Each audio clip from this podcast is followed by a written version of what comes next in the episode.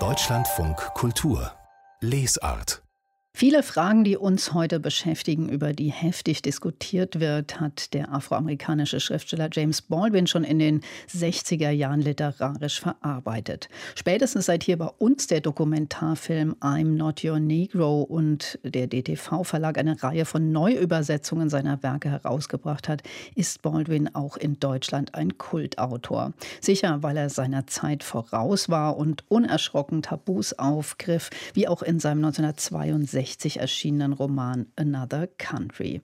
Jetzt ist dieses Buch in einer Neuübersetzung als Hörbuch mit Christian Brückner erschienen und Tobias Wenzel hat ihm zugehört. Er ließ den Kopf sinken, als hätte ihn jemand geschlagen und blickte ins Wasser.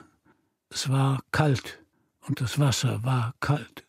Er war schwarz und das Wasser war schwarz. Rufus nimmt sich das Leben, indem er Ende der 50er Jahre von der George Washington Brücke in den Hudson River springt. Der schwarze Jazz-Schlagzeuger ist letztlich an der rassistischen Gesellschaft zugrunde gegangen. Daran lässt ein anderes Land keinen Zweifel. James Baldwins Roman in der Neuübersetzung von Miriam Mandelko, den Christian Brückner für das Hörbuch eingelesen hat. Hätten sie Rufus retten können? fragen sich seine Freunde und seine Schwester. Warum nur hat er seine weiße Freundin Leona vergewaltigt und ihr gemeinsames Leben zerstört? Die beiden waren sich auf einer Party in Harlem näher gekommen.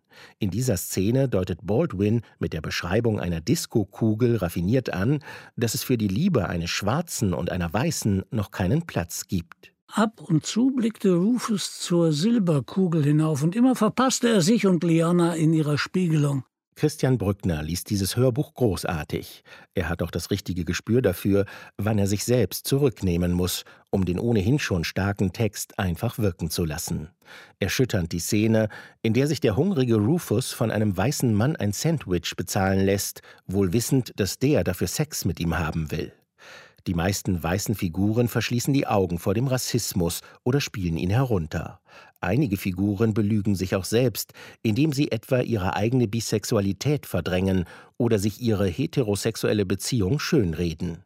Cass, eine Freundin von Rufus, gesteht dann aber ihrem Mann Richard eine Affäre mit dem bisexuellen Schauspieler Eric. Das ist nicht wahr. Ich glaube dir nicht. Wieso, Eric?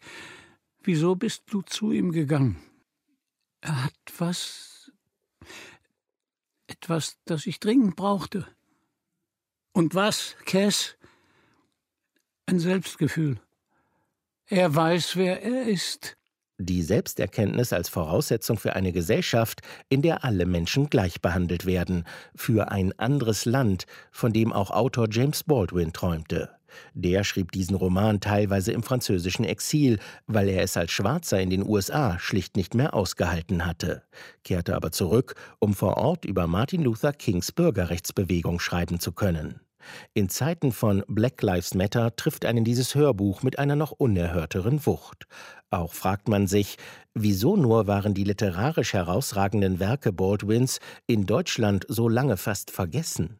Wieso der Roman Ein anderes Land, in dem es dem Autor etwa gelang, im Solo eines schwarzen Jazz-Saxophonisten einzufangen, was Rassismus in den Seelen der Menschen anrichtet. Breitbeinig stand er da mit seinen Paar und zwanzig Jahren, zitternd in seinen Klamotten und trieb es mit der Luft, blies seine breite Brust auf und brüllte durch Saxophon: Liebt ihr mich? Liebt ihr mich? Liebt ihr mich? Das jedenfalls war die Frage, die Rufus hörte, der immer gleiche Satz, unerträglich, unendlich, in etlichen Variationen mit der ganzen Kraft, die in dem jungen Mann steckte. Die Zuhörer wurden attackiert von einem Saxophonisten, der ihre Liebe vielleicht gar nicht mehr wollte und ihnen nur noch seinen Zorn entgegenschleuderte, mit demselben verächtlichen, gottlosen Stolz, mit dem er die Luft bestieg. Und doch war die Frage furchtbar und echt. Liebt ihr mich, liebt ihr mich, liebt ihr mich? Ein anderes Land liefert das bedrückende Psychogramm der US-amerikanischen Gesellschaft von vor über 60 Jahren und hält zugleich uns allen den Spiegel vor. Christian Brückner liest also James Baldwins Ein anderes Land in der Neuübersetzung von Miriam Mandelko. Erschienen ist das Buch im Palando Verlag.